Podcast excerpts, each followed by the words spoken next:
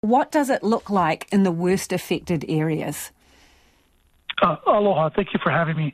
The, the worst affected areas, as you quoted our governor, Josh Green, and when he visited it for the first time, the first thing he said is it, it looked like a bomb went off. It does. Uh, everything is leveled. Everything is gray. And what's the big contrast is, is that that was a bustling town. That was a tourist hotspot. Lahaina used to be the capital of Hawaii before Honolulu was. So that was our whaling village. Um, and and the bust of uh, the commerce, everything ran through Lahaina. Um, and then as Lahaina went through time, Lahaina ended up becoming a great tourist spot. But the same buildings that the whalers used were now lined the front street, and they're all mom and pop stores owned by small business owners and families. Great restaurants. It was the best place to go for Halloween on the island of Maui. Uh, everybody who visits Hawaii always goes to Lahaina and knows that part of Maui, and now it's gone. What should people expect in terms of the death toll, given the, the scale of devastation? Uh, it's it's going to go up. Um, there's been estimated reports over and over, and I heard you say um, over a thousand missing, and that's that's not a confirmed number. That could be higher, that could be lower, but it could be that high. The death toll was six to 36 to 53. Um, tomorrow it will be higher. As uh, you mentioned, the Hawaii National Guard has been activated to assist uh, Maui County with their efforts. And we're helping three different ways.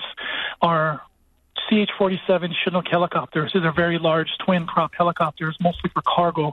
You know, they can carry about 30 people. They've been dropping 4,000 gallon uh, barrels of water.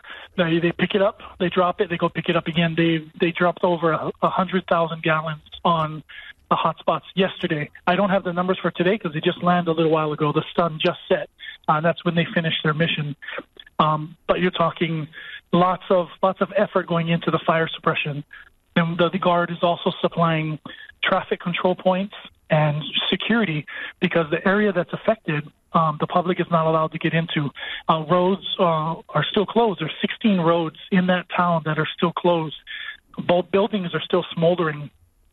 And then the last thing that the National Guard is doing to help is providing 30 uh, airmen and soldiers to help Maui County first responders do search and rescue, a wide search area. So they're going house, literally house by house, block by block, looking for any remains um, because there are so many missing uh, they need to be found and the area needs to be clear.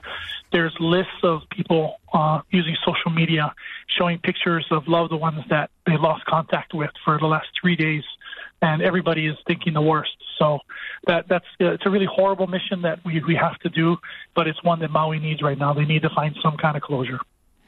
It sounds terrible, Jeff. And the survivors are the is the National Guard involved in getting supplies to people, you know, and evacuation centres. How is that working?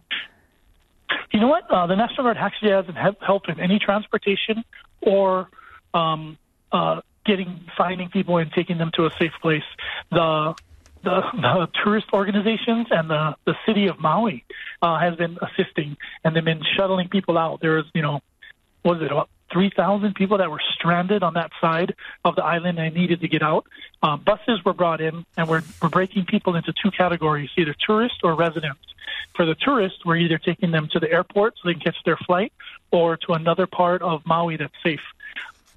If they have a later flight, we're flying them to a different island, the island of Oahu, and we're housing them in our convention center. And so the the city of Honolulu is assisting the island of Maui and taking in those tourists. We have enough space for 4,000 personnel to wait because they've lost everything. The hotels are burned down too. So we have tourists that have nothing left.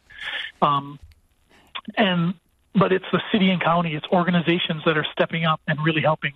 The guard comes in and we assist, but we're kind of expensive. You know, you gotta you gotta pay for the guard, pay them back. And most of the time, it comes from uh, federal funds, and President Biden signed that. You know, the Maui is kind of off the hook. We'll be paid for it, but we're expensive. So whenever the Maui County can use its own resources or small businesses and give them money, they do, and that's what they did. And so Maui County is is actually it's very resilient. It's a I grew up on Maui. Um, it's a way smaller island, but it's a very tight community, and then they're actually coming together right now when they need it the most. Jeff, you talked about the aerial assault on the fire. Uh, uh are the are the um, fires under control?